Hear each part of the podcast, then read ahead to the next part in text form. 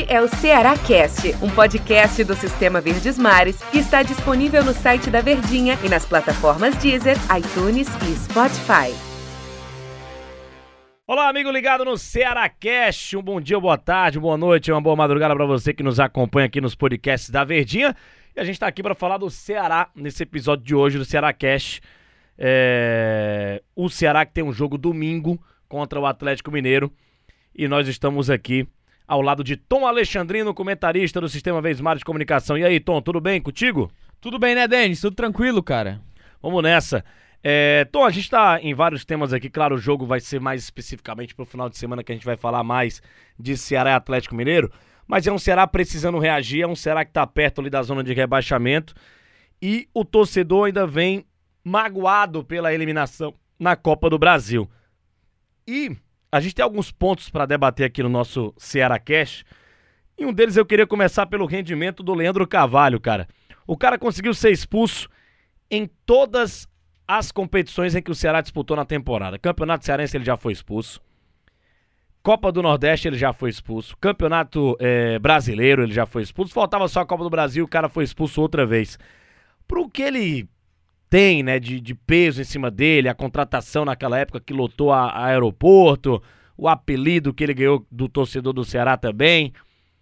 Não tá faltando muito mais do Leandro Carvalho, então não falta. Será que passam muito pano para as atitudes do Leandro Carvalho lá no time do Ceará? Já não merecia uma punição por parte da diretoria, Tom Alexandrino? Eu gosto de fazer sempre o seguinte questionamento em relação ao Leandro, né?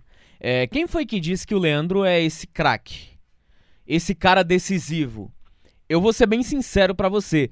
O Vina, em menos de uma temporada, já fez mais no Ceará e pro Ceará, em termos de rendimento, de números, o que o Leandro Carvalho fez de 2017 para cá, entre idas e vindas, né? Foi pro Botafogo, depois retornou, teve desempenho, atuação 2018, 19 e 20. O Vina é um cara bem mais eficiente e efetivo pro Ceará do que o Leandro já foi para o Ceará. Então, essa exigência técnica, Denis, torcedor, em relação ao Leandro, ela é muito mais uma estima criada, inflacionada pelo torcedor com aquele estereótipo de Leandro Cachaça. E aí eu lembro que a gente já conversou isso em alguma oportunidade no show de bola. Eu confessei na época, cara, eu não gosto desse apelido de Leandro Cachaça, porque ele só cai bem quando tudo está bem nos momentos turbulentos, nas quedas de atuação que eventualmente ele tiver, vai ser o primeiro a ser cobrado. Então, toda essa exigência técnica do Leandro Carvalho, eu não estou colocando em dúvida a qualidade técnica do atleta, até porque ele é um bom jogador, mas eu não vejo além disso. Não é esse craque que foi estimado pelo torcedor e pelo próprio Robson de Castro, que diz que ele é um gênio indomável. Pelo amor é de loucura. Deus. É, Ave Maria, é, como é, ele sempre fala quando ativa é, alguma coisa da genialidade, ninguém segura, mas pelo No Ceará ele é craque, né? É, quando não, eu, eu é sinceramente, é eu... Tem algum, algumas situações que eu, que eu não consigo entender. E são por esses tipos de declaração que eu percebo, como você bem disse, cara, é passar pano. Leandro Carvalho é um atleta barra jogador que ainda não amadureceu. Ele já tem 25 anos de idade, não é? Ele ainda tem 25 anos. Para carreira de jogador de futebol, 25 anos é para ser uma idade em que o cara já tem que estar no ápice do amadurecimento profissional, porque ele tem no mínimo ou talvez no máximo em alto nível 10 anos de carreira. E 10 anos passa num, num estalo, é um sopro pro jogador de futebol. E aí resta a dúvida para saber o que é que o Leandro Carvalho ele quer da vida. Ele quer ser jogador de futebol, para quando chegar daqui cinco anos ele tá jogando com todo respeito na segunda divisão do futebol cearense, vai voltar pro Pará para jogar na Tuna Luz, onde é que ele quer? Qual é? Qual é o plano profissional que ele tem? Porque enquanto tem 25 anos, o corpo ainda suporta. Suporta a vida de jogador, mas chega um determinado momento que ele precisa ser mais do que jogador, ele precisa ser atleta.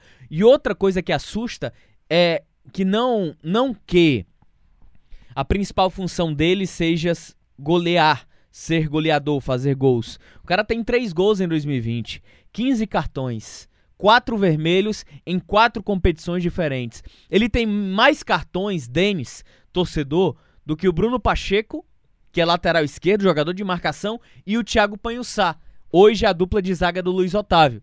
Daí você tira sobre as consequências em que ele mesmo se coloca. E outra, é, a maneira como ele xinga o árbitro chama, é bizarro, cara. Torcedor do Fortaleza. É bizonho.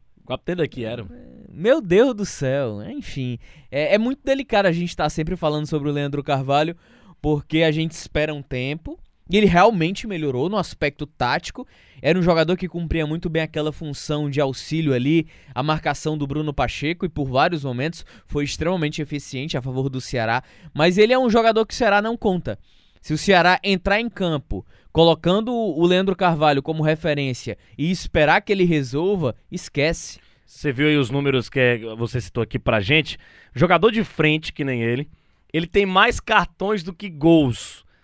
Isso é. Isso beira... Mais cartões que jogadores de defesa. O Thiago Ponsá, por exemplo, que é zagueiro. Isso beira o absurdo, cara. Isso é, isso é um absurdo. E eu, eu, vejo assim que o, o, torcedor do Ceará também, muitos torcedores do Ceará, e a, diretoria, você falou, Robson de Castro, presidente e tal, passam pano porque se lembram muito do Leandro Carvalho lá de 2017, na Série B, que ajudou bastante o Ceará a subir para a elite do futebol brasileiro naquela, te naquela temporada.